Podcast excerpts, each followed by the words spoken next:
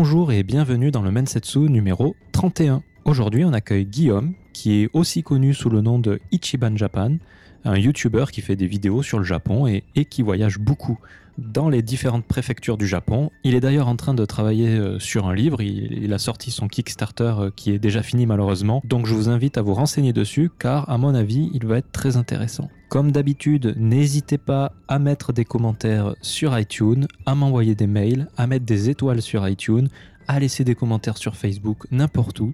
Quel que soit le feedback que vous me donnez, avoir une interaction avec vous est toujours plaisante et ça me permet d'avoir une visibilité sur le contenu que, je vous offre et, euh, et ainsi l'améliorer et aussi euh, juste avoir la satisfaction de voir que c'est écouté et que vous appréciez ou pas. Le Patreon est toujours là, n'hésitez pas à aller sur le Patreon de Mensetsu pour faire une petite donation. Là aussi, c'est une façon d'aider, une façon de participer au podcast et ça fait toujours plaisir. Un grand merci d'ailleurs à deux personnes qui nous ont rejoints, Godzilla et Mathieu. Ils nous ont rejoints en octobre et ça fait plaisir. Merci beaucoup à vous. Pour le palier remerciement, on remercie Caroline, Michel, Arnaud, David. Merci beaucoup pour votre don qui est assez conséquent et euh, j'espère que cet épisode va vous plaire et que les prochains vous plairont également car Mensetsu, euh, même si le rythme est un peu chaotique, va continuer pour de nombreuses années, je l'espère. J'ai encore beaucoup de profils à vous présenter.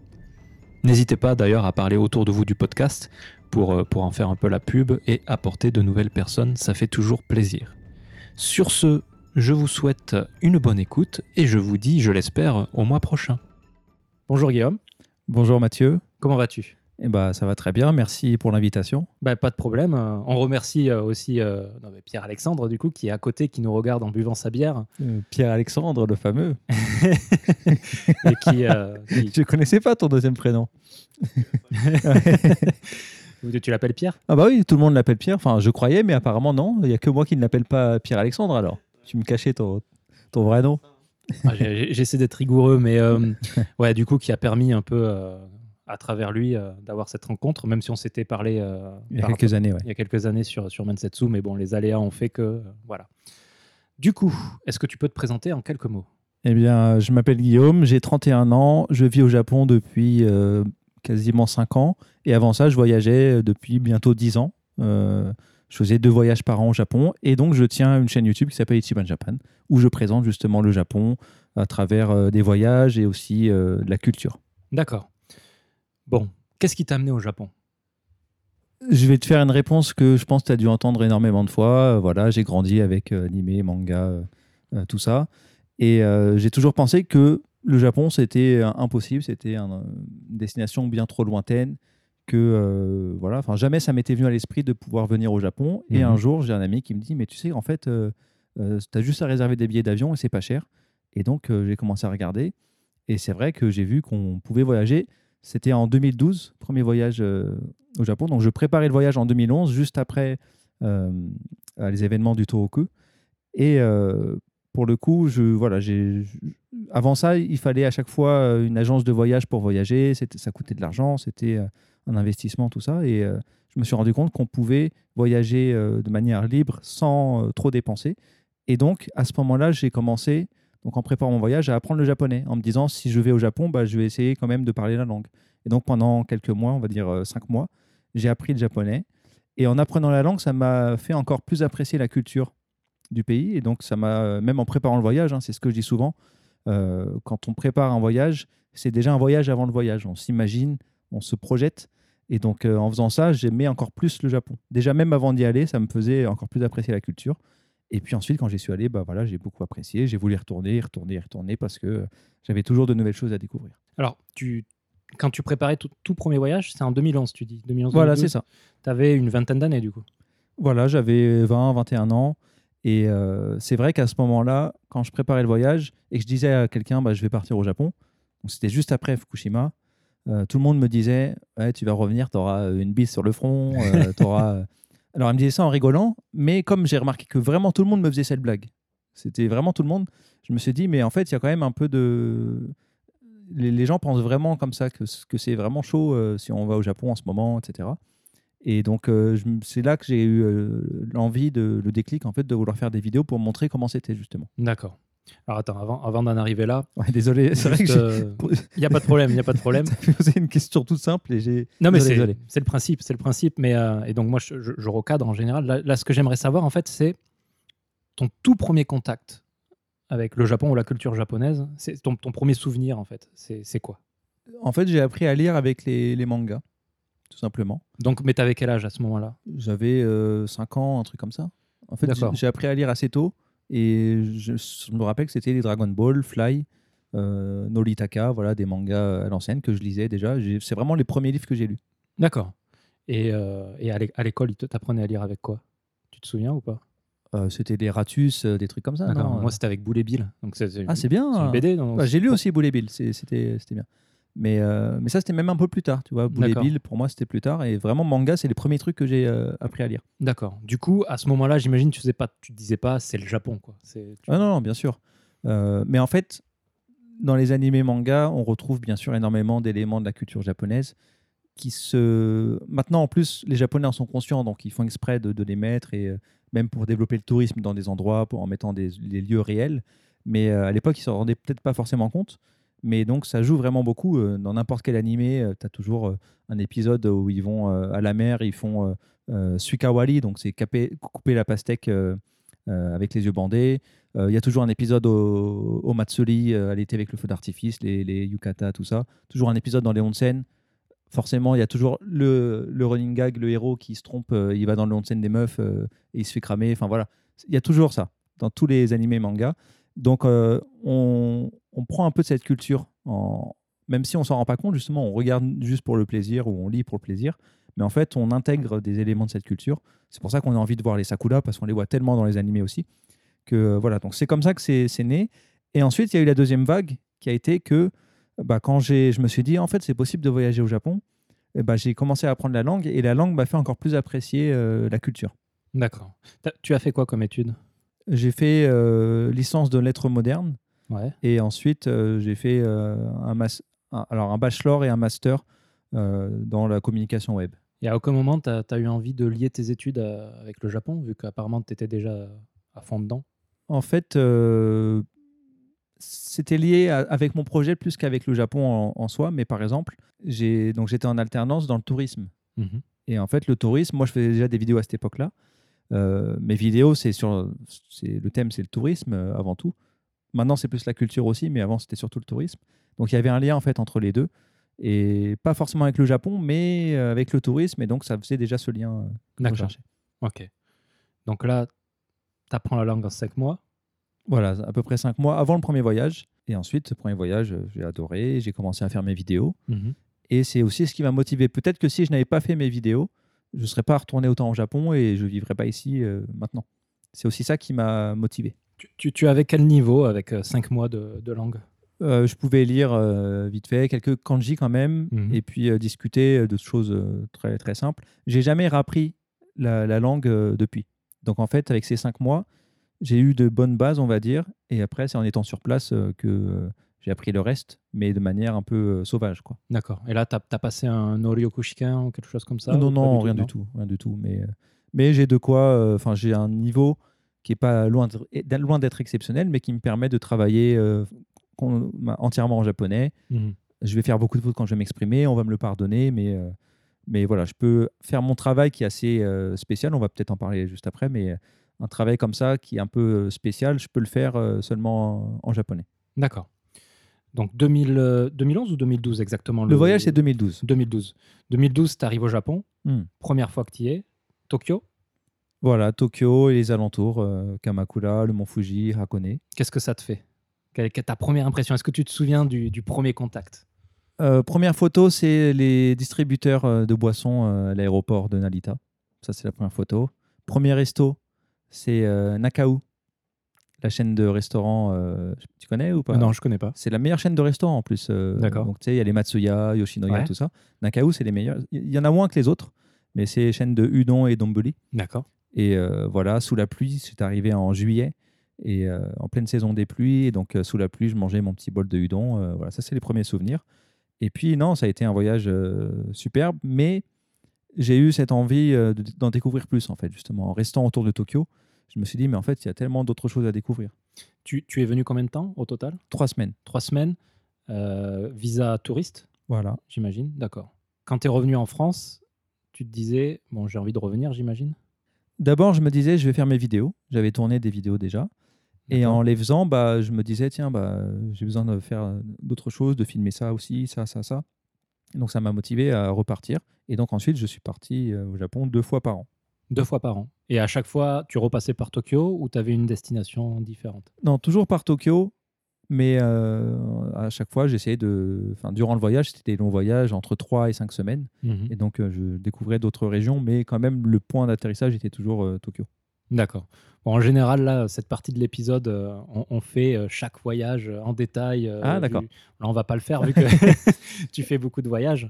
Donc, peut-être qu'on va, pour synthétiser, quelles sont les, euh, les difficultés que tu as rencontrées au cours de ces voyages? Alors, en ayant beaucoup voyagé, j'ai de manière différente en plus, parce que euh, j'ai voyagé avec très peu d'argent, j'ai voyagé avec plus d'argent. Bah, en fait, euh, j'ai eu un peu tous les problèmes possibles. J'ai déjà fait un voyage où j'arrive, j'ai pas ma valise, et en plus, je me fais voler tout l'argent de mon voyage parce que à l'époque, il n'y avait pas encore les cartes de crédit qui étaient euh, de re- pour retirer de l'argent, c'était pas très évident. Et donc, j'avais tout l'argent de mon voyage en liquide et je me le fais voler au bout de trois jours, le jour de Noël. Donc, je me retrouve sans valise, sans argent et euh, à faire tout un voyage euh, sans tout ça. Quoi. Donc, euh, j'ai eu ce genre de choses aussi. Et, mais finalement, ça m'a montré que même en étant sans argent, sans valise, sans rien, on peut passer un bon voyage. Quoi. C'est rare d'entendre qu'on se fait voler au Japon. Ouais, bah là, c'était une guest house. 24 heures sur 24. Et c'est ça le danger, parce qu'il suffit qu'un mec, il arrive très tard et il repart très tôt, tu l'as même pas vu. Mhm. Et en fait, il est venu, il a pris euh, ton argent et il s'est barré. Ouais, d'accord. Ouais, ça a dû être une sacrée. euh, Le jour de Noël en plus, le jour de Ouais. Noël. Donc sans valise, sans argent. Mais j'avais déjà mon JR Pass. Donc ça, pour le coup, euh, je pouvais quand même voyager à travers le Japon euh, sans payer. Et, et après, en fait, c'est ce qui fait que euh, ça, ça a été le début des moments où j'ai commencé à dormir chez des Japonais. Parce que je leur racontais euh, mes aventures. Et ils me disaient, ah, c'est chaud, euh, bah écoute, viens à la maison si tu veux, etc. Et donc pendant ce voyage-là, j'ai dormi un peu partout chez des gens au. Japon. Et ça a été aussi un déclic. Ça a été la première fois que j'avais euh, accès comme ça au temps de, de vie quotidienne. Parce que quand on voyage, on, a- on est un peu spectateur de, de- de- On ne prend pas vraiment part à la vie quotidienne des Japonais. Mais là, j'avais, j'ai pu avoir ça grâce à, à ces, mes aventures. D'accord. Qu'est-ce qui t'a marqué sur cette vie quotidienne? Hmm, ce qui m'a marqué, euh, alors je peux te dire, ce qui m'a le plus euh, changé peut-être euh, au Japon, de, à travers mes voyages et même depuis que je vis ici, ce qui m'a le plus changé, c'est mon rapport à, à la nature et à, à- comment dire, au, même aux floraisons, tu vois, ce genre de choses, à l'éphémère, même en général, à l'impermanence. Parce que, en fait, euh, bah, avant en France, euh, tu me parlais de fleurs, euh, à part des roses, des pissenlits, euh, je connaissais rien du tout et ça m'intéressait pas Mhm. au Japon, comme on fait de chaque floraison un événement, avec des matsuri où il y a de la bouffe, etc., bah, en fait, on vient d'abord pour profiter de l'événement, et en fait, ça nous fait au fur et à mesure apprécier même rien que la floraison en elle-même. Même bah, cette année, par exemple, où il n'y a pas de matsuri qui accompagne les floraisons, j'apprécie quand même les floraisons. Et euh, je pense que c'est ce qui a le plus changé en moi grâce euh, au Japon, finalement. C'est cette appréciation de- du, du côté euh, éphémère, impermanent. D'accord. Ouais, je pense qu'on en avait parlé dans un épisode précédent, mais Ouais. euh, l'éphémère, c'est un peu euh, ce qui caractérise le beau japonais. Quoi. Ils mettent l'éphémère vraiment au centre. euh. C'est ça, l'esthétique du Japon, c'est clairement basé sur, sur l'éphémère et même l'impermanence, pour être plus précis. D'accord.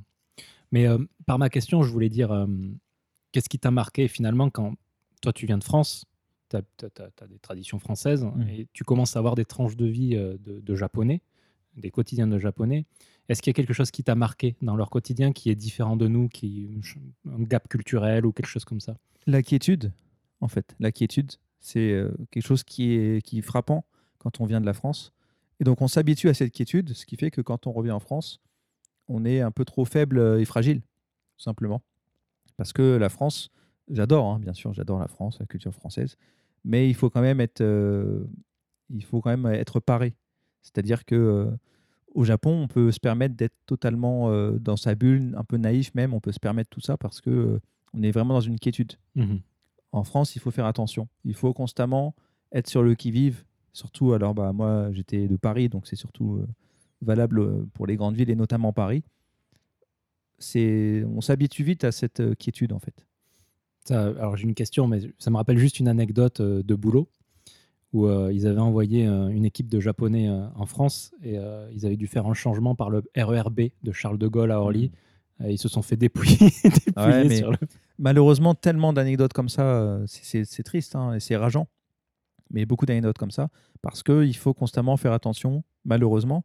Ça ne veut pas dire que chaque fois on va avoir quelque chose qui va nous arriver, mais il faut euh, prévoir et être sur le qui-vive constamment.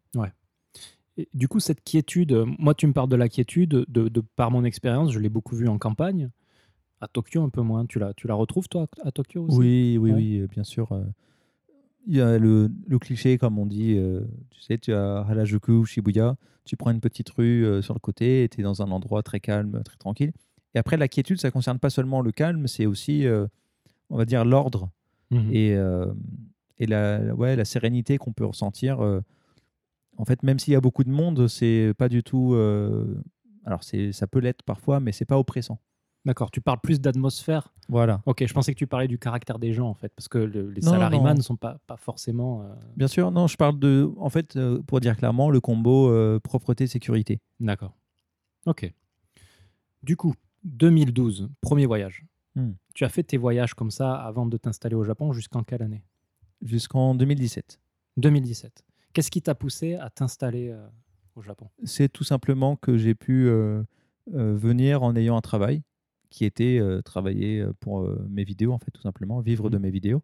Mais c'est aussi les gens qui, me, qui suivaient mon travail. C'est-à-dire que bah, moi, je faisais des vidéos de voyage, etc. Et puis les gens, j'avais un public quand même qui commençait à suivre un peu. Et il y a pas mal de gens qui me faisaient des retours quand j'ai rencontré au Japon, qui me disaient, mais tu sais, euh, ça m'a motivé de regarder tes vidéos et maintenant je suis en PVT, je suis venu vivre ici. Et moi, à l'époque, c'était un peu comme avant où je me disais, euh, je pourrais jamais voyager au Japon, c'est pas possible. Je me disais, je pourrais jamais vivre au Japon, c'est pas possible. Même un PVT, je me disais, c'est trop compliqué à faire, euh, c'est pas accessible, j'ai pas l'argent pour, euh, c'est pas possible. Et en fait, en voyant autant de gens qui me disaient, bah, tu sais, moi, je pensais que c'était pas possible, avec tes vidéos, ça m'a motivé, ça a fait un cercle vertueux qui fait que euh, bah, moi, je les ai motivés à venir, mais ensuite, eux, en me racontant leur expérience, ça m'a motivé à euh, venir vivre ici. Et t'es venu en PVT aussi Voilà, d'abord PVT. Ok. Bon, en général, on parle plus de ça en deuxième partie, mais là, je pense que ça, ça- ça- ça fait sens d'en parler maintenant. YouTube, ça, enfin, moi, je sais, je suis arrivé en 2010 au, au Japon. YouTube, euh, j'ai fait quelques vidéos. C'était pas comme c'est maintenant, en fait. Euh, c'était que le début. Bien sûr. Euh, toi, tu as commencé à faire tes vidéos en 2012. Pareil, c'était pas encore bien, bien, Bien comme aujourd'hui. Finalement, tes vidéos, ta chaîne YouTube Ichiban Japan, tu l'as commencé en quelle année exactement 2012. 2012, avec 2012. euh, tes premières vidéos. Voilà. À partir de quand De 2017, tu me dis que ça t'a permis de t'installer, mais à partir de quand finalement ça a vraiment pris de l'ampleur et, et- et c'est devenu un, un gros truc quoi? C'était toujours relatif. C'est-à-dire que ce qui euh, peut-être en 2013 était gros pour moi, c'est en fait aujourd'hui, si je le regardais, je dirais euh, c'était du pipi chat. tu vois. Donc en fait, euh, ça dépend. Parce que comme à l'époque, il n'y avait personne, euh, si tu dis à l'époque, j'avais, euh, je sais pas, 20 000 personnes qui suivaient mon travail, euh, c'était beaucoup pour l'époque, mais en fait, euh, si on le regarde d'un point de vue euh, d'aujourd'hui, c'est pas, c'est pas énorme. Mais donc, euh, ça s'est fait vraiment progressivement. Et en gros, bah, en fait, je pense que la limite, c'est quand on commence à gagner sa vie avec ou Mhm. non. Et ça, c'était en, 2000 en 2016, j'ai eu les premières opportunités, fin 2016. Et 2017, euh, c'est là où j'ai commencé à gagner euh, ma vie avec. Avant, je gagnais rien du tout, pas un seul centime, et je dépensais au contraire tout mon argent dans les voyages. D'accord. Et donc tu es arrivé en 2017, PVT, une année. Voilà. Qu'est-ce qui se passe après? Bah, j'avais déjà du travail, en fait. Je suis venu en PVT, mais j'étais déjà avec une entreprise euh, qui, euh, en gros, euh, comment dire, qui me donnait des missions pour des vidéos, justement, pour des articles sur mon site. Et ensuite, bah, j'ai continué naturellement avec cette entreprise en visa de travail, cette fois. Et ensuite, là, avec le Covid, euh, bah, forcément, c'était plus compliqué pour eux, puisque euh, tout le business euh, du, de la promotion pour l'étranger, ça s'est complètement euh, euh, vidé. Et donc, euh, maintenant, je suis en visa artiste depuis deux ans. Et donc, je suis indépendant. Visa artiste. Est-ce que tu peux décrire un peu ce visa? Comment tu fais pour l'obtenir? Quelles sont les conditions? Euh, Alors, Tout ça. pour ça, il faut avoir la base, euh, c'est plein de recommandations d'entreprises japonaises. Donc, euh, on ne peut pas venir et dire voilà, je fais de la photo, je fais de la vidéo, je fais quoi que ce soit. Il faut des recommandations, des lettres de recommandation d'entreprise assez euh, précises qui expliquent combien elles comptent gagner d'argent euh, avec toi durant l'année, ce que tu vas faire exactement, pourquoi c'est toi et pas un autre, etc. Et ensuite, il faut tout simplement justifier d'une activité artistique, entre guillemets, parce que moi, voilà, je, je fais des vidéos et des photos, quoi. Mais, euh, mais en fait, c'est ça, tout simplement. Et ensuite, pour renouveler le contrat, il faut faire au moins 3 millions de yens dans l'année, ce qui fait à peu près, euh, on va dire, 25 000 euros. Mhm. C'est une année uniquement à chaque fois? Tu dois le renouveler tous les ans? Non, je l'ai eu un an au début, donc c'est toujours un an pour la première, parce qu'ensuite, on voit si ça fait plus de 3 millions. Et là, j'ai eu 3 ans pour, euh, pour la- le second. Ok. D'accord. Intéressant. C'est la première fois que, que j'ai un Ouais. visa artistique. euh, C'est très peu connu. Ouais. Euh, Il y a très peu de monde en fait qui, qui fait ça. C'est assez spécifique. C'est vrai que c'est assez spécifique. Tu es en freelance, mais il faut quand même travailler avec des entreprises qui te, qui te font confiance et qui veulent euh, travailler avec toi. Et euh, c'est un truc, voilà, avec une activité euh, artistique entre guillemets. Quoi. C'est des entreprises japonaises. hein Voilà, c'est ça. Ok. Et moi, ça s'est fait facilement parce que comme ça faisait plusieurs années que j'étais sur place et que j'ai travaillé avec plein de d'entreprises ou de plutôt de- d'offices de, tourisme, euh, de, de, de sociétés euh, en rapport avec le tourisme, bah en fait, euh, j'avais plein de, de bah, justement de sociétés qui pouvaient me recommander. D'accord. Ok. Donc, euh, actuellement, qu'est-ce que tu fais finalement pour, pour vivre? Alors, c'est assez hybride. Je fais beaucoup de choses différentes. Euh, j'ai beaucoup de revenus qui viennent de, de- de- d'activités différentes. J'ai mes vidéos qui peuvent me rapporter euh, soit par l'argent via YouTube, les, les publicités, tout ça, mais c'est pas énormément. On va dire c'est 500 euros par mois, euh, entre 300 et, et 500 euros par mois. Ensuite, les vidéos qui peuvent être euh, pas sponsorisées, parce que ça, en fait, dire vidéo sponsorisée, ça fait penser à des, des, euh, tu sais, des, des pubs pour des jeux mobiles, Ouais. des applications, des trucs comme ça. Je fais pas ça. Mais par, par exemple, en fait, c'est des vidéos où je vais dans une préfecture et juste euh, je suis payé pour y aller. Donc en fait, je prépare tout le voyage comme je fais un voyage euh, normal, sauf que je l'envoie à l'avance. Donc je, je dis voilà, je vais faire ça, ça, ça, ça. Je fais valider et ensuite je fais ma vidéo euh, tout simplement. Parfois ils me font des recommandations, tiens, ce serait bien d'aller là, c'est sympa, etc. Et voilà. Et euh, donc en fait, c'est la même chose que quand je fais mes vidéos normales, sauf que là, je fais pareil, mais je suis payé. D'accord. Et ça, les prix varient en fait en fonction. Ça ne passe jamais en direct avec euh, les, les- le gouvernement, les offices de tourisme, tout ça. C'est impossible. On ne peut pas travailler en direct avec eux. Il faut toujours passer par une société japonaise Mhm. avant. Et, euh, et donc cette société prend sa part euh, en général. Donc, euh, tu travailles toujours finalement dans le tourisme malgré euh, le Covid. Ah oui, donc c'est vrai, j'ai oublié. Donc ça, c'est une première chose. Ouais. Donc YouTube. Forcément, en ce moment, c'est un peu compliqué euh, parce que les offices de tourisme sont n'ont pas de budget pour, pour ça et ça n'a pas trop d'intérêt vu qu'on ne peut pas voyager au Japon. Donc, je fais aussi d'autres choses. Je fais aussi une sorte de community management pour des euh, offices de tourisme euh, euh, de, de- concernant le Japon, justement, euh, qui veulent viser un public français, qui ont une page euh, Facebook ou Instagram en français. Donc, je leur crée des posts avec mes photos et mes textes et ensuite, ils les postent. Euh, je fais ça aussi même pour des, euh, des sociétés en Angleterre où je leur fais juste des photos, je les envoie et puis ils font les posts. Donc, je fais aussi ce genre de choses. Et après, en ce moment aussi, je travaille sur un projet de livre. D'accord. Donc là, pour l'instant, ça ne me rapporte pas d'argent, mais c'est prévu que ça me rapporte si tout se passe bien euh, quand il sortira. D'accord. Ah oui, et aussi, j'ai un autre truc. Dans Twitch, on ne gagne pas d'argent avec. Euh, et aussi, en fait, avant la période Covid, je faisais des visites guidées. Pour les Français qui suivent mes vidéos et qui venaient au Japon, euh, j'organisais ça. Donc, euh, des journées sur Tokyo où je faisais découvrir euh, la ville. D'accord. Ok. J'ai fait un peu ça aussi. C'est. Ouais. j'ai- fondé une, une boîte de voyage en 2016 qui s'appelle Au fil du Japon. Tu en as peut-être entendu parler, je sais pas. C'est français, c'est des Français en fait. On était D'accord. implantés au Japon. Ça existe toujours. Moi, je me suis, je suis sorti, mais ça existe toujours. Et euh, donc, euh, toute l'année 2017, j'avais fait des, des accompagnements, ça s'appelait comme ça. Hmm. Un peu ce que David Michaud faisait pour euh, Ouais. euh, Voyageurs du Monde. Là où moi, c'est un particulier, c'est que c'est seulement des personnes qui regardent déjà mes vidéos. Donc c'est un avantage et en même temps c'est une pression parce que les gens qui, qui viennent bah, savent déjà à quoi s'attendre entre guillemets et puis euh, c'est pas comme euh, ils choisissent un guide et puis ils savent pas si- qui ça va être, peut-être que ça va pas trop matcher ou quoi que ce soit. Bah là ils savent, ils savent à quoi s'attendre, mais en même temps ils peuvent avoir aussi beaucoup d'attentes Euh, et donc euh, j'ai un peu la pression à ce niveau-là, mais ça s'est toujours très bien passé. Ok. Comment tu as vécu le Covid au final? Bah, Je suis passé de visa de travail à visa artiste, comme je l'ai dit. Euh, j'ai eu la chance d'avoir beaucoup de travail juste avant le Covid. Ouais. Donc en fait, après mes vidéos, je les mettais au fur et à mesure pendant, pendant l'année. Euh, donc j'ai pu euh, reporter un petit peu. en fait, je, je, suis payé ensuite quand je poste la vidéo, donc Mhm. ça m'a duré ensuite quelques mois. Et après, j'ai eu beaucoup de chance parce qu'en fait, à chaque fois que j'avais euh, quelque chose qui s'arrêtait, euh, j'avais une proposition pour autre chose. Euh, par exemple, en ce moment, je travaille beaucoup avec les musées japonais Mhm. les musées de Tokyo. En fait, c'est il y a un- en fait, il y a une sorte d'office gouvernemental euh, du ministère de la culture euh, japonais qui m'invite beaucoup dans les musées, notamment à Tokyo, mais pas que. Et ensuite, moi, je fais des posts Instagram là-dessus. C'est seulement pour Instagram. Mhm. Et en fait, euh, je suis un peu un de leurs représentants. Je présente les, pré- les nouvelles expositions, tout ça. Donc, euh, j'ai ça aussi que je fais beaucoup en ce moment. D'accord. Mais, mais quand je disais euh, comment tu l'as vécu, je, je pensais plus en termes de, de vie quotidienne. Est-ce que ça, y a eu Ah. un impact? Ou pas Forcément, bah déjà, euh, fini les visites guidées.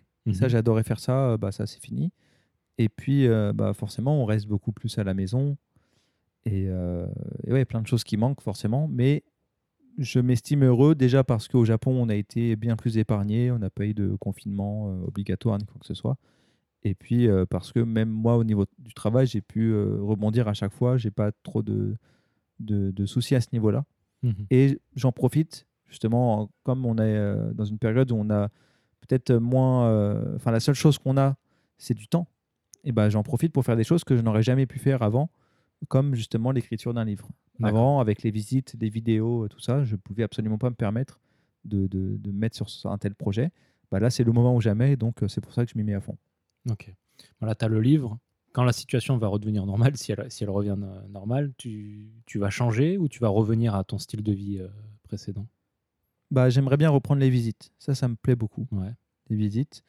Les vidéos, je comptais arrêter justement euh, juste avant le Covid, mais le Covid a repoussé tous mes plans parce qu'en fait, j'avais prévu d'arrêter au bout de 8 ans.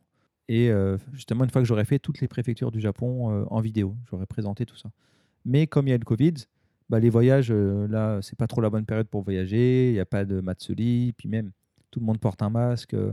On peut pas faire de rencontres comme je fais dans mes vidéos, donc j'ai pas envie de me forcer à voyager ou Mhm. que ce soit, ou à faire des vidéos. Donc, bah, j'ai pas envie de, j'avais pas envie non plus d'arrêter euh, comme ça sur un truc euh, euh, inachevé.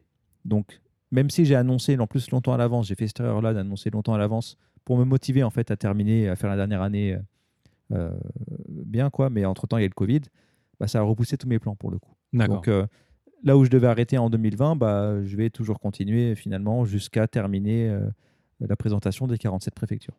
Ok. Bon, on est passé super vite sur tous les voyages que tu as fait. Ouais. Ça va être difficile de tous les faire un à un. Hmm. Est-ce que tu aurais un voyage qui t'a marqué plus que tous les autres? Est-ce que tu pourrais le décrire un peu? Quel est le, le voyage que tu as préféré au final?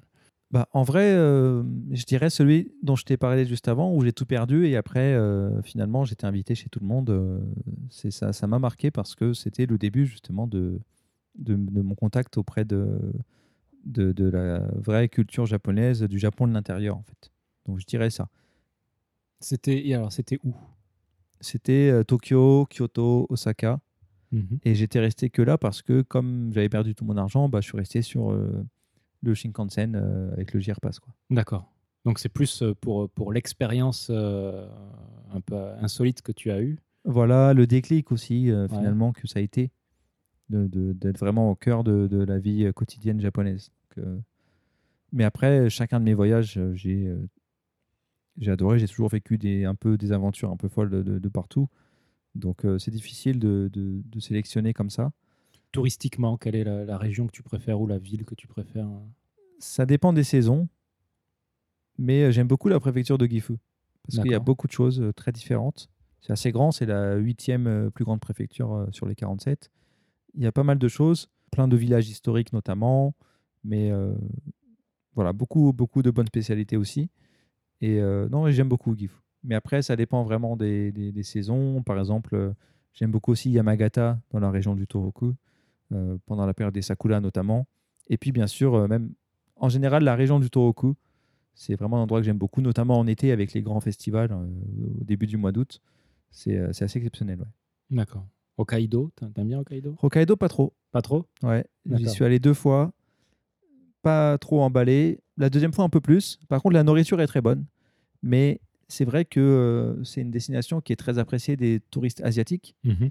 Et les autres vont, alors je dis en général, bien sûr, hein, mais euh, comme ça fait pas trop. euh, ça fait pas trop stéréotype du Japon quand on va au Hokkaido, en fait. Euh, on se sent même limite pas trop trop au Japon. C'est tellement différent que euh, si on recherche un truc traditionnel ou quoi que ce soit, on peut être déçu.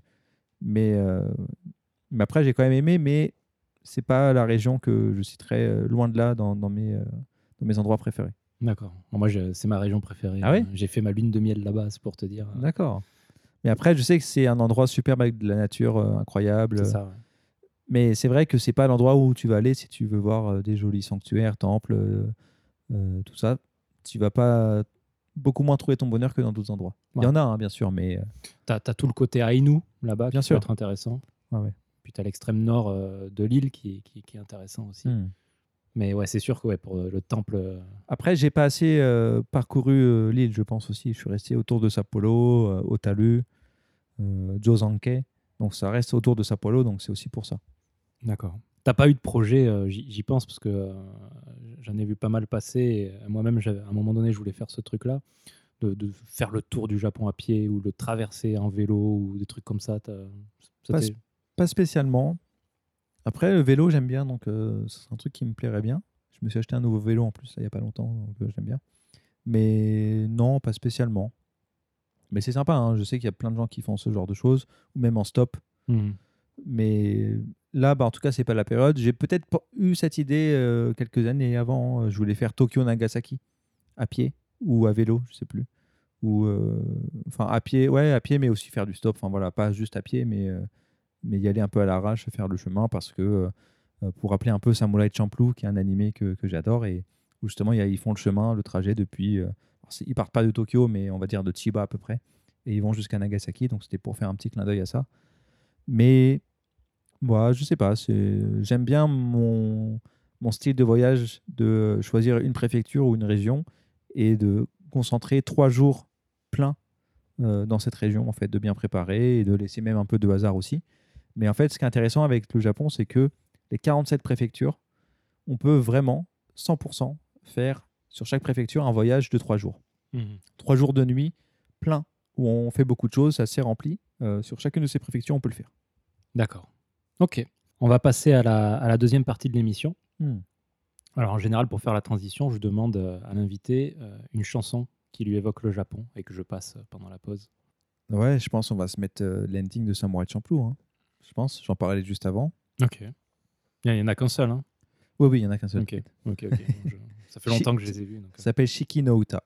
Et pourquoi Pourquoi en particulier ça? Juste parce que t'aimes l'animé ou parce que ça t'évoque autre chose? Oui, c'est, euh, j'adore l'animé. C'est aussi cet ending. euh, il a été remixé dans mes vidéos justement. euh, c'était un l'opening de mes vidéos, de mes vieilles vidéos. hein. Donc c'est un peu représentatif aussi de, de de mon travail en fait. Même si c'était des vieilles vidéos que voilà, j'utilise plus cette musique là, mais ça rappelle vraiment mes premiers voyages. D'accord. Justement, tu me posais la question. Moi, Mensetsu, c'est complètement amateur. Je ne compte pas me faire de l'argent avec. Mais euh, Mm. toi, qui es, qui est plutôt professionnel, tu gères comment les, les- les droits euh, des chansons que tu utilises dans tes vidéos? Euh, c'est des musiques qui sont faites par des amis. Toutes, toutes les musiques, c'est des amis qui font ça. D'accord. Et voilà. Ok. Donc, j'ai pas de soucis. Les premières vidéos, la première saison que j'ai faite en 2012-2013, là, par contre, j'avais des problèmes de droit d'auteur, justement. D'accord. Parce que j'avais j'utilisais des musiques euh, comme ça à l'arrache. Mais à l'époque, on savait pas en plus. 2012-2013, euh, on n'avait pas tout ça. Les, les trucs de. Les robots YouTube qui détectent euh, tout ça. Enfin voilà, c'était juste pour se faire plaisir. On met la musique qu'on aime et, et c'est tout, quoi. Ok, très bien. Bon, ben, on va écouter la chanson et on revient juste après.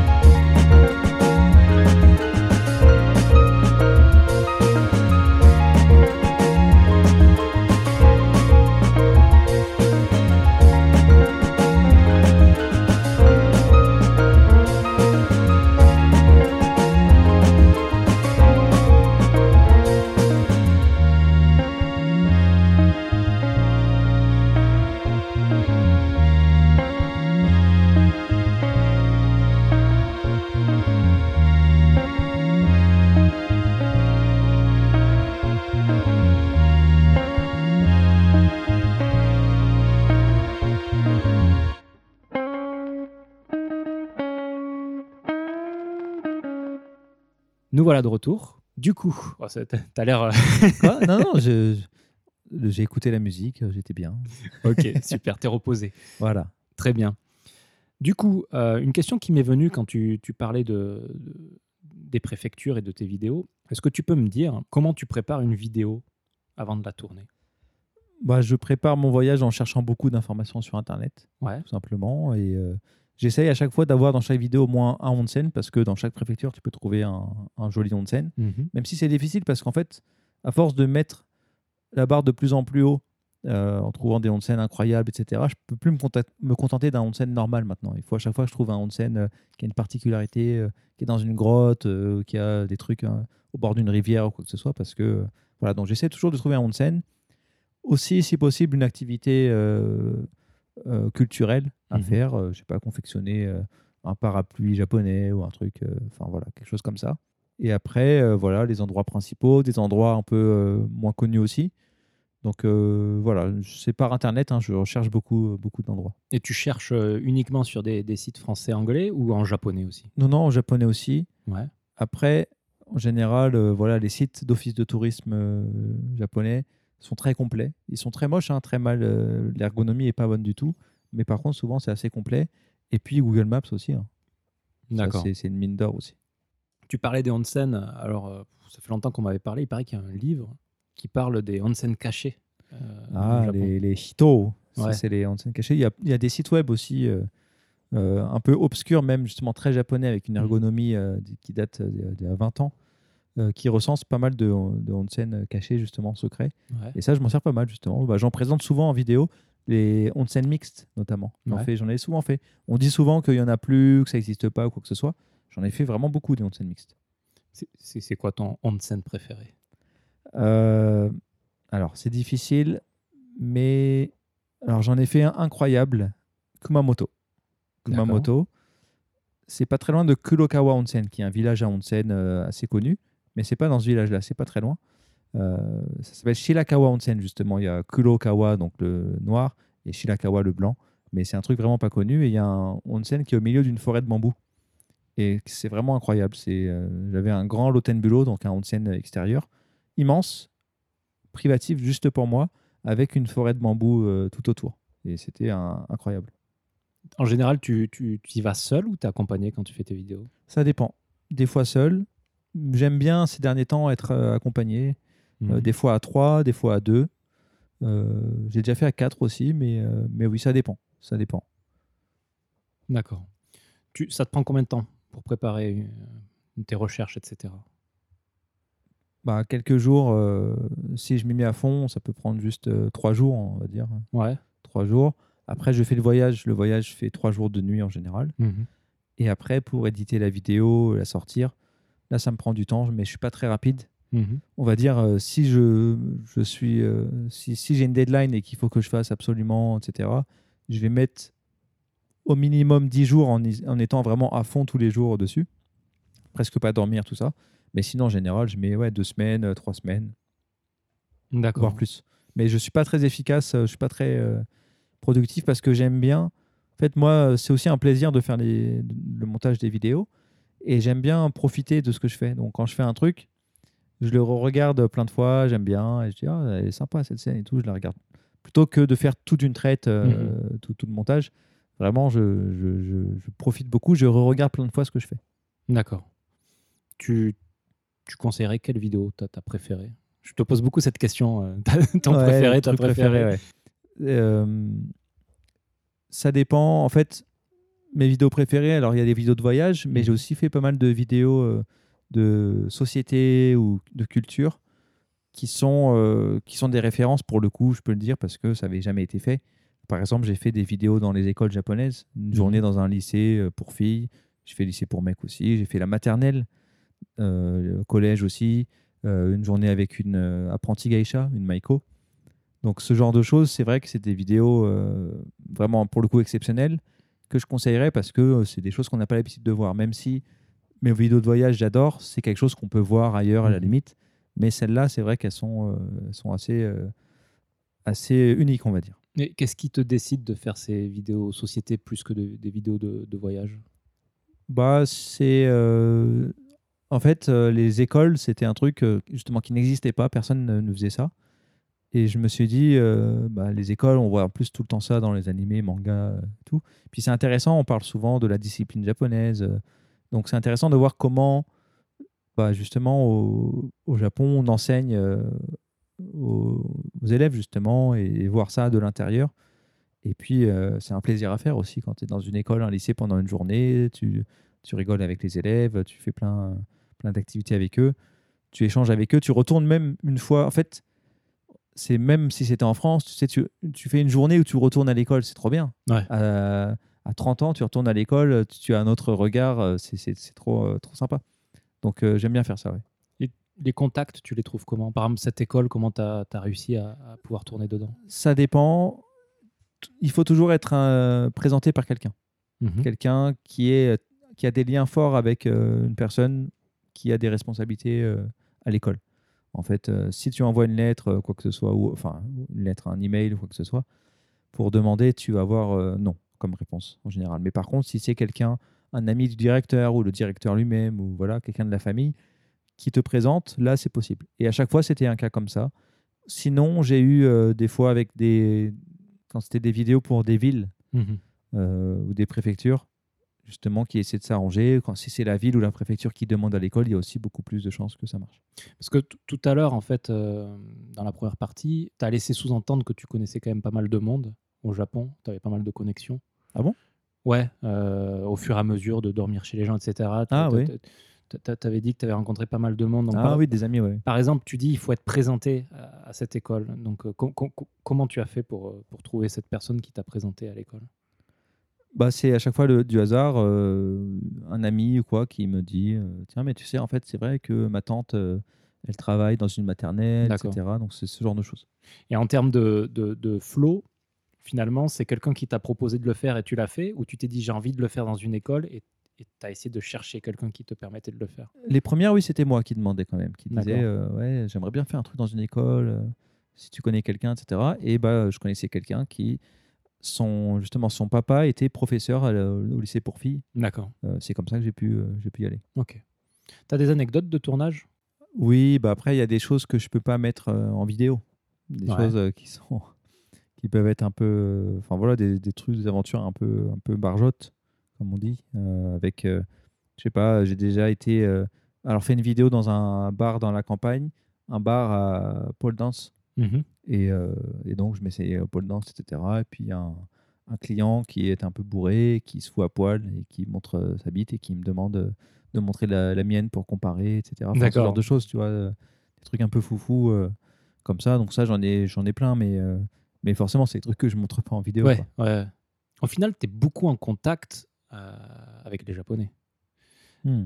Est-ce c'est ce que tu disais, c'est un des trucs qui t'a plu pendant, pendant les voyages. Est-ce que tu as eu ce même type de contact en France? Est-ce que tu as eu l'occasion de d'avoir des contacts un peu intimes comme ça finalement avec le, le lambda français quoi? Non, c'est vrai que j'ai pas trop voyagé en France. J'ai pu le faire grâce à mon projet justement parce que quand j'étais en France et que je faisais déjà mes vidéos, j'étais invité dans pas mal de conventions type, type euh, Japan Expo, mais tu sais, il y en a euh, chaque année, il y en a plus de 100 hein, euh, D'accord. dans, dans le Japon, enfin non, pardon, dans, en France, dans toutes les villes, des euh, quelque chose euh, Japan, quelque chose. euh, Mhm. voilà, vraiment, il y a plein de villes de France qui organisent ça. Et donc, je faisais un peu le tour de tout ça. Ce qui fait que ça me faisait voyager puisque j'étais invité. Donc, ils prenaient en charge les billets de, de train et, et l'hôtel. Et ça me faisait un voyage voilà, où j'allais en convention. Et en même temps, on essayait de profiter euh, le vendredi soir quand on arrivait, samedi soir, tout ça. Donc, j'ai pas mal voyagé en France grâce à ça. Mais j'ai pas eu d'expérience euh, où je voyageais de manière personnelle et Mhm. où euh, tout seul. Et, et j'ai eu des aventures comme ça. Après, ça pourrait arriver, bien sûr. euh, en France, on a ce genre de choses aussi, mais je ne l'ai pas, je l'ai pas eu. T'aimerais le faire en France ou c'est vraiment le Japon qui t'inspire à ce genre de, de voyage? Ouais, c'est, je sais pas, c'est le Japon euh, qui a été comme ça, qui, qui continue de l'être. J'ai jamais été trop tenté de faire ça euh, ailleurs, en fait. Même s'il y a des endroits que j'adore aussi. J'étais à Taïwan, c'est superbe, mais je me verrais pas faire de vidéo. Et après, je pourrais très bien le faire sans faire de vidéo, bien sûr aussi, mais euh, mais je sais pas, c'est pas la même chose quand même, parce Mhm. qu'en France, euh, bah déjà rien que tu parles la langue, tu connais, enfin tu es français, c'est pas pareil que d'être dans un pays étranger. Bien sûr, bien sûr. Mais encore une fois, c'est peut-être moi qui in- interprète, mais tu, tu laissais sous-entendre que tu aimais vraiment cette connexion intime avec les gens, finalement. Donc, euh, Oui, bien sûr, mais et j'aimerais aussi euh, tout autant euh, en France, mais c'est vrai que être dans un autre pays, c'est quand même l'aventure. D'accord. Alors, tu, tu m'arrêtes hein, si, euh, si je me trompe, mais finalement, quelque part, pour en revenir aux conventions dont tu parlais, tes vidéos, le fait de faire ces vidéos-là, tu es, devenu un peu connu dans, euh, dans, dans- dans le milieu euh, francophone, je Hmm. dirais, euh, qui aime la, la culture japonaise. Est-ce que ça t'a apporté des choses ou est-ce que plutôt c'est pas forcément un bien d'être, euh, de, de- de devenir connu comme ça? Bah, c'est forcément bien puisque c'est ce qui m'a permis de travailler ensuite euh, et de Ouais. vivre de ça. Donc euh, forcément, c'est bien. Je n'ai pas de côté négatif à te dire en vrai parce que c'est j'ai de la chance parce que c'est très c'est relatif c'est pas trop c'est à chaque fois le très bien. Alors ça pourrait être un peu plus, ça pourrait être un peu moins, Mhm. mais c'est pas abusé justement. euh, les gens qui, qui regardent euh, mon travail ou qui apprécient mon travail, c'est pas, euh, je suis pas le, le mec à, à 10 millions d'abonnés, quoi que ce soit, qui marche dans la rue en France et que tout le monde arrête ou quoi que ce soit. C'est- très très très loin d'être ça, bien sûr. Mhm. Mais justement, c'est assez pour pouvoir en vivre et pas trop pour que ce soit toujours un plaisir quand des gens viennent me parler. Ouais. Et puis le fait de vivre ici, à Tokyo, euh, au Japon, ça me protège aussi un petit peu des Ouais. mauvais côtés qu'il peut y avoir. J'ai des amis, je sais, qui, euh, eux, peuvent avoir des fois des stalkers ou des gens qui viennent sonner chez eux ou quoi que ce soit. Bah, J'ai pas ça euh, en étant à l'autre bout du monde. Je vais croiser des Français ici sur place euh, de temps en temps, mais euh, c'est toujours euh, très, très sympa. quoi. Et les Français te reconnaissent. Oui, oui, de temps en temps. Enfin, si je me balade dans un quartier comme à Kiabala, Shibuya, surtout en période de Mm. non-Covid, forcément, il y a souvent des Français qui, euh, quand ils ont préparé leur voyage, ils ont utilisé mes vidéos, par exemple, et voilà. Donc, euh, oui, ça, ça arrive régulièrement, et c'est toujours euh, très sympa. Ok, d'accord. J'ai pas de mauvais côté à ce niveau-là. Pour le coup, c'est vraiment. en fait, tout est une question de, de dosage, on va dire, Mm. euh, de, de comment dire. C'est D'équilibre. Voilà, d'équilibre. Tout est une question d'équilibre. Et j'ai cette chance justement, comme je disais, d'avoir assez pour pouvoir en vivre et de pas avoir euh, trop. C'est aussi un public très spécifique que j'ai, hein, parce que mes vidéos, finalement, euh, s'adressent à une niche qui est des personnes qui euh, s'intéressent au Japon et au- à la culture japonaise euh, profonde, je dirais. Et c'est des vidéos longues de 30 minutes, 40 minutes, assez contemplatives aussi. C'est pas n'importe qui qui regarde ça comme ça pour rigoler. Mhm. Voilà, ça se regarde. faut vraiment être un passionné pour regarder. Donc les gens euh, qui, euh, qui regardent, apprécient mes vidéos, qui vont me croiser dans la rue, sont des gens qui sont passionnés, souvent sur la même longueur d'onde que moi. Là où, quand tu as un public qui est très très large, qui n'est pas que de passionnés, mais en fait un contenu qui se regarde très facilement par tout le monde, souvent voilà, un contenu divertissant tout simplement, bah, tu vas euh, toucher aussi beaucoup les plus jeunes. Tu vas, enfin voilà, les, gens vont, avoir des profils très différents et donc dans le lot il y aura des personnes qui pourront, qui pourront être un peu, euh, un peu chiantes ou mal intentionnées ou quoi que ce soit. C'est vrai que c'est intéressant au final parce que tu es venu au, au Japon, enfin pas au Japon le pays, mais sur, sur, euh, sur le Japon euh, par euh, la culture pop, les mangas euh, animés. Et au final, les vidéos que tu fais, euh, c'est quelque chose qui s'extrait de ça et qui est beaucoup plus, euh, qui a un aspect beaucoup plus culturel. Oui et non, parce que ça, je ne le renie pas non plus. C'est-à-dire Mhm. que dans mes vidéos, il y a toujours euh, un peu ce côté-là, on peut ressentir, euh, même si c'est plus la culture profonde, c'est pas du tout euh, un reniement de, de, la culture, notamment animé manga, puisque je fais souvent des références. Mes vidéos commencent en général par une petite phrase d'animé en, français et se terminent par une petite phrase en français, justement. Et même avant mes premières vidéos, j'utilisais des, des extraits d'animé pour, pour faire un petit truc humoristique à chaque fois, pour faire des références. Quand, quand justement je montrais euh, des choses dans la vraie vie et qu'on retrouve ensuite dans les animés. Donc euh, euh, il y a ce lien, mais c'est juste que je suis pas, j'ai pas ce prisme qui fait que je vois tout à travers ça. Mhm. Mais justement, je pense que c'est pareil pour les gens qui m'apprécient, qui, qui apprécient mon travail, pardon. C'est des personnes qui sont souvent venues à la culture japonaise par les animés manga et qui ensuite ont découvert euh, d'autres horizons justement. Mhm. Et c'est un parfait moyen, justement. Euh, les animés mangas sont une porte d'entrée sur ensuite euh, de nombreux horizons euh, du Japon. D'accord. Tu, tu lis de la littérature japonaise? Un petit peu, alors je lis plutôt des essais, Ouais. mais sinon le- la littérature, je lis aussi, mais moins quand même. Alors j'essaie de lire des classiques, Ouais. tout dernière- dernièrement, mais c'est plus des essais que je vais lire. Tu lis en japonais? Ou, euh, Oh non, non, japonais, euh, non, non, impossible, impossible. D'accord. Alors, si je peux te lire des mangas en japonais que je connais déjà en français, je, je lis Slam Dunk, le tome 1, euh, ça va, je comprends. D'accord. Mais sinon, non, non, en français. Euh, par exemple, qu'est-ce que, que- qu'est-ce que tu conseillerais en, en livre que tu as lu récemment? Alors, je dirais, c'est un essai, hein, justement. C'est Comme la lune au milieu de l'eau par euh, Yoko Orimo. Mhm. Et donc, ça traite de l'esthétique euh, japonaise. D'accord. Donc, euh, c'est c'est sympa. C'est assez, euh, assez large. Ça traite de pas mal de choses. euh, beaucoup de la poésie. Mais euh, voilà, ça se lit euh, très facilement pour des personnes qui connaissent pas forcément, enfin, qui veulent s'introduire à, la, à à la- à l'art japonais, justement, c'est très, très sympa. D'accord. Tu, tu parles d'esthétique japonaise, ça me fait penser à l'éloge de l'ombre. Tu, Ouais, bien sûr. tu l'as lu ou... Ouais, ouais. Ok. Bon, deuxième, deuxième titre pour les gens. Je crois que je l'avais déjà cité dans le. Donc tu t'intéresses à l'esthétique au final. Oui, mais après, surtout euh, là maintenant, euh, depuis que je suis sur le livre, en fait, euh, ça m'a motivé. à- J'ai passé un an à faire que lire. En fait, Euh, j'ai rien écrit du tout. J'avais annoncé en vidéo, je commence l'écriture d'un livre, mais j'ai mis un an avant de commencer, vraiment, avant d'écrire les premiers, les premiers jets, parce que je faisais que de lire avant euh, pour justement me plonger dedans. Dans la logique, dans le. Ouais, je sais pas, dans, dans le côté euh, littéraire. Mhm. en fait autour du Japon tout simplement donc j'ai lu, plein de livres qui traitent euh, du Japon des livres japonais des livres écrits par des Français euh, sur le Japon ou même pas forcément que français donc euh, ouais je me suis mis vraiment beaucoup là-dedans euh, pour m'inspirer aussi D'accord. Ok. Du- coup, ça m'amène à la question un peu traditionnelle du podcast, mais entre le moment où tu lisais des mangas, tu te faisais une idée du Japon un peu fantasmée au final, ou pas, hein, parce que certains mangas euh, Mm. sont quand même assez euh, proches de la réalité. Euh, mais entre ce moment-là et puis maintenant, où tu lis euh, des essais japonais pour écrire un livre sur les préfectures. je lis toujours des animés des pardon des mangas euh, Ouais. je regarde des animés hein, toujours Mais du coup, ta vision du Japon, hein, comment elle a évolué? Est-ce que tu pourrais euh, nous décrire ça un peu? Bah c'est complexifié tout simplement avant elle était très simple Mhm. et puis en étant sur place elle, des nuances s'ajoutent Mhm. tout simplement. C'est juste une question de nuance en fait qui s'ajoute au fur et à mesure. Euh, on a une vision très simpliste quand on vient au Japon la première fois. Le Japon, c'est euh, le pays euh, technologique, euh, un peu what the fuck, ils sont un peu foufous, mais ils sont gentils, ils sont calmes, euh, tout ça. Et en fait, euh, au fur et à mesure qu'on vit, qu'on a de l'expérience, qu'on voyage, euh, c- des nuances euh, s'ajoutent et, euh, et on se rend compte que finalement, c'est difficile de décrire euh, le Japon et la culture japonaise. Ouais. Il y, y avait des préjugés erronés que tu avais Oui, bien sûr, le Japon, pays de l'électronique, euh, pays un peu euh, what the fuck. euh, euh, tu sais, Bah, limite. Ça l'est un peu quand même.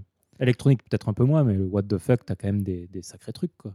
Ouais, mais en France aussi. euh, si tu prends. euh, parce que c'est ça le problème des articles, euh, what the fuck, tout ça, c'est tu prends un mec perdu euh, au milieu de je sais pas quoi qui est un peu bizarre. Tu, en France, il suffit de regarder les épisodes de Vie ma vie où le mec il embrasse un poster euh, et il se touche devant euh, euh, pour dire pareil, ou le mec qui se prend pour Johnny Hallyday, qui est sosie et qui, euh, qui pense que c'est une réincarnation, je sais pas quoi. Enfin voilà. Tu peux aussi prendre en France euh, des mecs bizarres et dire Mhm. regardez, les Français sont bizarres. C'est la même chose. Alors bien sûr, il y a plein de choses bizarres au Japon, mais il y en a plein euh, partout dans tous les pays du monde finalement. D'accord. Ok. Donc une vision qui s'est complexifiée, qui a apporté de la nuance. Voilà, des contrastes. À aucun moment, tu t'es dit euh, j'en ai marre, je veux rentrer? Non, pas spécialement. Et peut-être il y a un moment où j'étais un peu comme ça, un peu négatif. Mhm. Ouais, les Japonais quand même, euh, c'est un peu chiant. euh, euh, ils disent pas ce qu'ils pensent, euh, j'en ai marre, machin. Et ce qui est marrant, c'est que le lendemain, j'étais euh, dans un train à Nagoya de nuit et j'ai oublié mon sac avec tout mon matériel. Même c'était chaud parce que j'avais travaillé, j'avais fait des vidéos pour le travail. J'avais mon disque dur, mon Mac, etc. dans, dans Mhm. le sac. Et je l'ai oublié, oublié dans le train. Et, et c'était le dernier train, un des derniers trains, tout ça, c'était le soir, donc je ne pouvais pas ensuite euh, appeler qui que ce soit, donc j'ai dû attendre le lendemain. Et je me suis dit, bon là, en fait, euh, si je retrouve mon sac, euh, j'arrêterai de, de, de faire des... De, me plaindre à propos du Japon, etc. Parce que là, c'est quand même quelque chose... En France, ce serait quasiment impossible. Dans une grande ville comme ça, tu perds ton Ouais. sac dans le train. Donc, je me suis dit, bon, si quand même je retrouve mon sac, là, il faudrait que j'arrête de, de me plaindre pour des trucs de rien du tout, parce que les trucs très importants, euh, c'est quand même euh, euh, très agréable ici. Mhm. peut- Il y a vraiment des choses incroyables. Et bien sûr, j'ai retrouvé le lendemain, aucun souci. D'accord. Ah, du coup, je, je vais te poser la question un peu plus, un peu plus crûment, mais quel serait ton gros point négatif du Japon et quel serait ton gros point Alors, je sais, on est loin de la nuance. hein. Euh, Ouais. ton gros point euh, posi- positif du Japon, finalement? Gros point négatif, c'est le travail et le rapport au travail, mais j'ai cette chance, moi, euh, comme je suis en freelance, euh, de ne pas être trop confronté à ça. Alors, je peux l'être parfois, mais pas comme d'autres qui travaillent euh, énormément et qui sont dans une entreprise très, très japonaise avec une vision très. comment dire Avec une vision très bornée. Ouais. Donc, euh, j'ai pas ce problème-là, mais je sais que c'est un problème. Et parfois, je peux être de temps en temps confronté à ça quand je travaille avec des villes, les préfectures, tout ça. Des fois, des choses que je trouve euh, euh, que je comprends pas et même les personnes en face ne comprennent pas, mais elles veulent faire comme ça parce que c'est comme ça qu'on leur a dit de faire. D'accord. Euh, donc ce genre de choses. Mais voilà, je pense que c'est le gros point négatif, c'est le travail Mhm. au Japon. Mais j'ai cette chance, comme je dis, de pas y être trop confronté. Donc j'ai vraiment plus moi les côtés positifs. hein. J'ai cette chance parce que je suis en freelance, parce que je suis libre euh, entre guillemets. Donc euh, c'est ça. Et après, gros point positif, c'est ce que je disais, la quiétude avec la sécurité, euh, propreté, ce combo-là qui est euh, quand même assez, euh, assez fou. D'accord. Et puis, les animations constantes au fil de l'année avec les Matsuri. Chaque mois, il y a euh, constamment des Matsuri, des choses à faire, constamment, constamment. Il n'y a, pas un mois où il se passe, où il se passe rien. Il y a toujours quelque chose à faire. Et ça, c'est c'est un plaisir. D'accord. Ok. Tu m'as parlé de la quiétude, etc. Peut-être que c'est doublon, je te la pose quand même et on, on verra ce que tu me réponds. Mais est-ce que le, finalement le Japon a un peu changé ta philosophie de vie? Pas à propos de la quiétude, sécurité, tout ça, je pense pas. Mhm. Ça m'a rendu peut-être un peu plus faible, euh, comme je disais. hein, quand tu rentres en France, euh, tu vas être euh, froissé pour euh, des, des trucs qui, euh, en fait, avant ne te froissaient pas parce que tu étais habitué. Mhm. Mais tu rentres en France, voilà, tu prends le RER et puis tu vois que personne fait la queue, qu'on est entassé euh, euh, n'importe comment. euh, tu vas dire, ah merde, mais pourquoi on fait pas tous la queue pour rentrer, etc. Enfin voilà, des trucs comme ça. Mais après, sinon, non, là où ça m'a changé, c'est tout simplement sur l'appréciation de, l'éphémère, de l'impermanence, chaque mois, des floraisons, des événements, de tout ça en fait. D'accord. Au final, je- juste si je devais résumer un peu cette. euh, Tu, tu me donnes un peu la même impression que notre invité que j'ai eu qui s'appelait euh, Nicolas, pour, pour ceux qui ont écouté. Ouais. J'ai l'impression que le Japon, finalement, venir ici, euh, faire tes projets, etc., vivre, avoir un visa, ça a toujours été. Alors peut-être c'est la façon dont tu le présentes, mais ça, ça a toujours été facile pour toi. Ouais, j'ai eu cette chance. J'ai eu vraiment beaucoup de chance à ce niveau-là. J'ai jamais eu de galère. Alors, les galères que j'ai eues en voyage, c'était perdre mon argent, euh, mais ma valise, tout ça. Mais au niveau de la vie sur place, j'ai jamais eu de, de, de galère. Tout s'est toujours très bien passé. J'ai eu mes visas sans problème. Euh, toujours, ça s'est fait très facilement pour moi. Donc, j'ai eu beaucoup de chance. Et je vis ici, euh, euh, voilà, en freelance. tout se passe bien. Enfin, j'ai pas du tout à me plaindre. Le fait d'être freelance, euh, ça te pose pas de problème, par exemple, pour louer un appartement ou des choses comme ça? Non, mais bon, ça peut l'être parfois, mais ça va, ça va, c'est pas trop de soucis non plus. Ouais, non, je pas, pas spécialement. J'ai déménagé là encore récemment, euh, pas de soucis. Ouais. Le, le statut de freelance ne, ne t'empêche pas d'a- d'accéder à certains services ou choses comme ça. quoi. Non, parce qu'en plus c'est particulier, c'est artiste. C'est pas, Ouais. euh, tu vois, sur mon visa il y a marqué artiste, c'est pas freelance, c'est artiste, donc c'est encore euh, particulier. Et donc ça va. En France, la vision de l'artiste serait plutôt un peu négative. C'est vrai. Ici, non? Je sais pas, comme c'est un visa assez rare, peut-être c'est ça. Enfin, je sais pas. Comme j'ai trois ans aussi, ça aide. euh, tu vois, des visas de un an, euh, c'était peut-être un peu plus difficile avant quand j'avais des Ouais. visas de un an. Mais non, pas spécialement de. Ok. Euh, une question que, que je t'ai pas posée, que je pose en général, euh, des amis japonais, t'en as? Ouais, ouais. Ouais. J'en ai même souvent euh, qui apparaissent en vidéo. Donc, euh, je me... c'est des amis souvent qui ont été faits durant les voyages, durant mes voyages il y a quelques années justement, qui sont restés. Et alors, en général, ceux qui ont des amis japonais trouvent cette, euh, question bizarre. Est-ce que la conception de l'amitié au Japon euh, est différente de, celle qu'un Français pourrait avoir? Peut-être, oui. Peut-être. Parce que, euh, ouais, en, France, on va chercher des amis qui sont euh, limite des frères, que tu peux contacter tout le temps, avec qui tu parles tous les jours, etc. Ici, au Japon, ça va être moins le cas. Où tu vas, mais c'est plus, en fait, tu vas envoyer des messages de temps, de temps en temps, seulement pas tous les jours, mais de temps en temps. Pas forcément euh, tout le temps parler de tout, euh, tout ça. euh. Mais quand tu te vois, en fait, ça se passe très bien et, euh, et tu peux compter sur eux en fait les moments où, où tu as besoin mais c'est pas un truc que tu entretiens quotidiennement c'est parce que chacun est un peu occupé de son côté mais quand vous vous reparlez quand vous vous revoyez bah, ça, ça reste intact en fait alors qu'en France je pense que justement le mauvais côté de ça en France c'est que s'il y a des moments où chacun est un peu occupé euh, voilà on n'a plus trop le temps de contacter l'autre et ben en fait euh, ça va casser quelque chose un petit peu et euh, et tu seras tu vas perdre un peu de, de justement ce côté amitié enfin ça va descendre un peu tu vois ce que je veux dire? Alors que en- au Japon, ça ne va pas changer. Mhm. Tu vas recontacter quelqu'un quelques mois après, tu n'as pas eu le temps de parler avec lui depuis quelques mois, c'est toujours ton bro. En France, peut-être il y a un truc qui se casse un petit peu si tu n'as pas euh, discuté pendant longtemps. Ok, est-ce que tu aurais des conseils pour... euh, alors, en ce moment, c'est un peu compliqué, mais euh, quand, quand la situation reviendra à la, mon- à la normale, pour les gens qui veulent venir, alors vivre, hein, pas voyager, vivre au Japon, est-ce que tu aurais des conseils à leur donner? Bien sûr, apprendre le japonais un minimum hein, pour maximiser ses chances. Alors, comment, Et- comment on fait en cinq mois? Parce que... Internet, hein, euh, Ouais. gratuitement. Maintenant, en plus, moi à l'époque, j'avais pas les cours de Julien Fontanier sur YouTube. Euh, là, maintenant, il y a ça. Il y a plein de ressources euh, différentes pour apprendre le japonais. Après, euh, voilà, c'est pas en regardant des vidéos YouTube qu'on apprend le japonais. Attention, c'est une ressource qui permet de- d'aider dans l'apprentissage, mais ça doit venir de soi-même, l'apprentissage du japonais. Donc, si vous attendez, mais c'est pareil si vous allez dans une école, hein, si vous attendez qu'on vous donne des devoirs pour apprendre le japonais, vous n'apprendrez pas.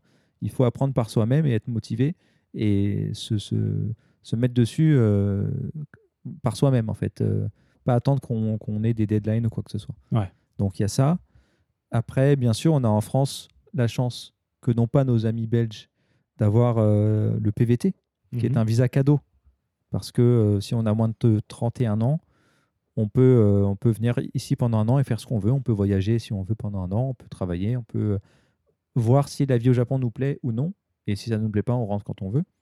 Et on a aussi un an pour trouver un travail euh, à long terme sur place. euh, et c'est beaucoup plus facile que si on est euh, de- depuis Mm. la France. Quoi. Donc euh, oui, le PVT, si vous pouvez le faire, bien sûr, faites-le. C'est un visa très facile à avoir. Et qu'est-ce que je donnerais d'autre co- comme conseil Non, c'est plus ça en fait. hein. C'est d'abord apprendre le japonais pour maximiser ses chances et après voir sur place si la vie nous plaît parce que on peut aussi, même si on a voyagé, on peut être surpris ensuite de la vie quotidienne, notamment euh, en raison du travail. hein. Donc euh, voir déjà si ça nous plaît euh, sur place. Si on n'a pas d'amis, si on parle pas de la journée, ça peut être, être difficile en fait. Il y a des gens qui ont du mal quand ils viennent au Japon parce qu'ils n'ont pas d'amis et puis ils ont du mal à rencontrer des gens et en fait ils passent leur journée chez eux ou même dehors mais sans parler. Ils Mm. ne prononcent même pas un seul son de, de leur, de leur voix. Ils sont obligés d'aller au combini et dire arigato gozaimasu en achetant un- une bouteille. Donc euh, ça peut être difficile.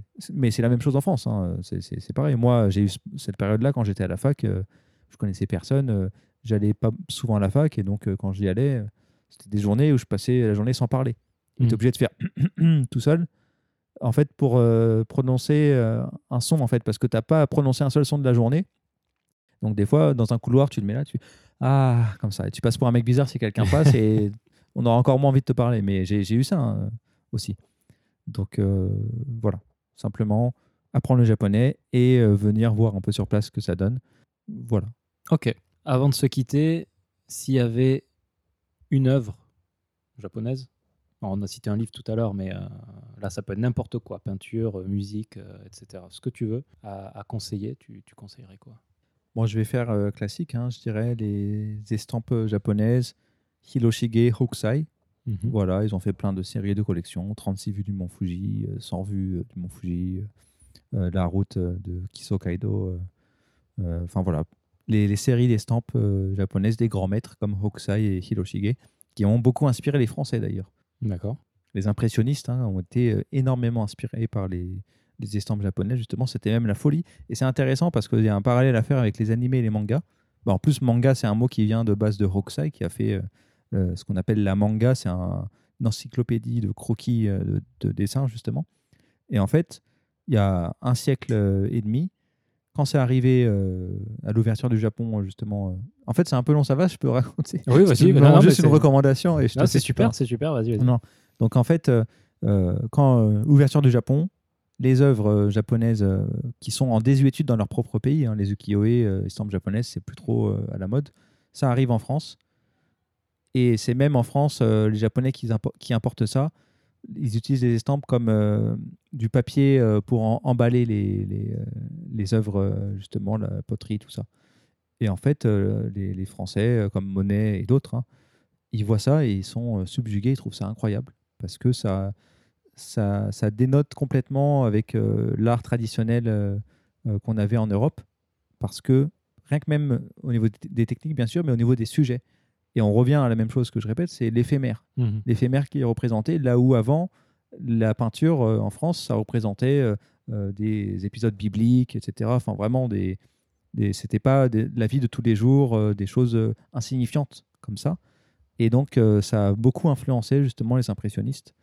Et il y a eu un peu cette mode de, de Japon à Paris notamment, qu'on appelle japonisme en fait euh, aujourd'hui. Et on distingue même plusieurs japonismes. hein. Il y a plusieurs vagues, plusieurs périodes.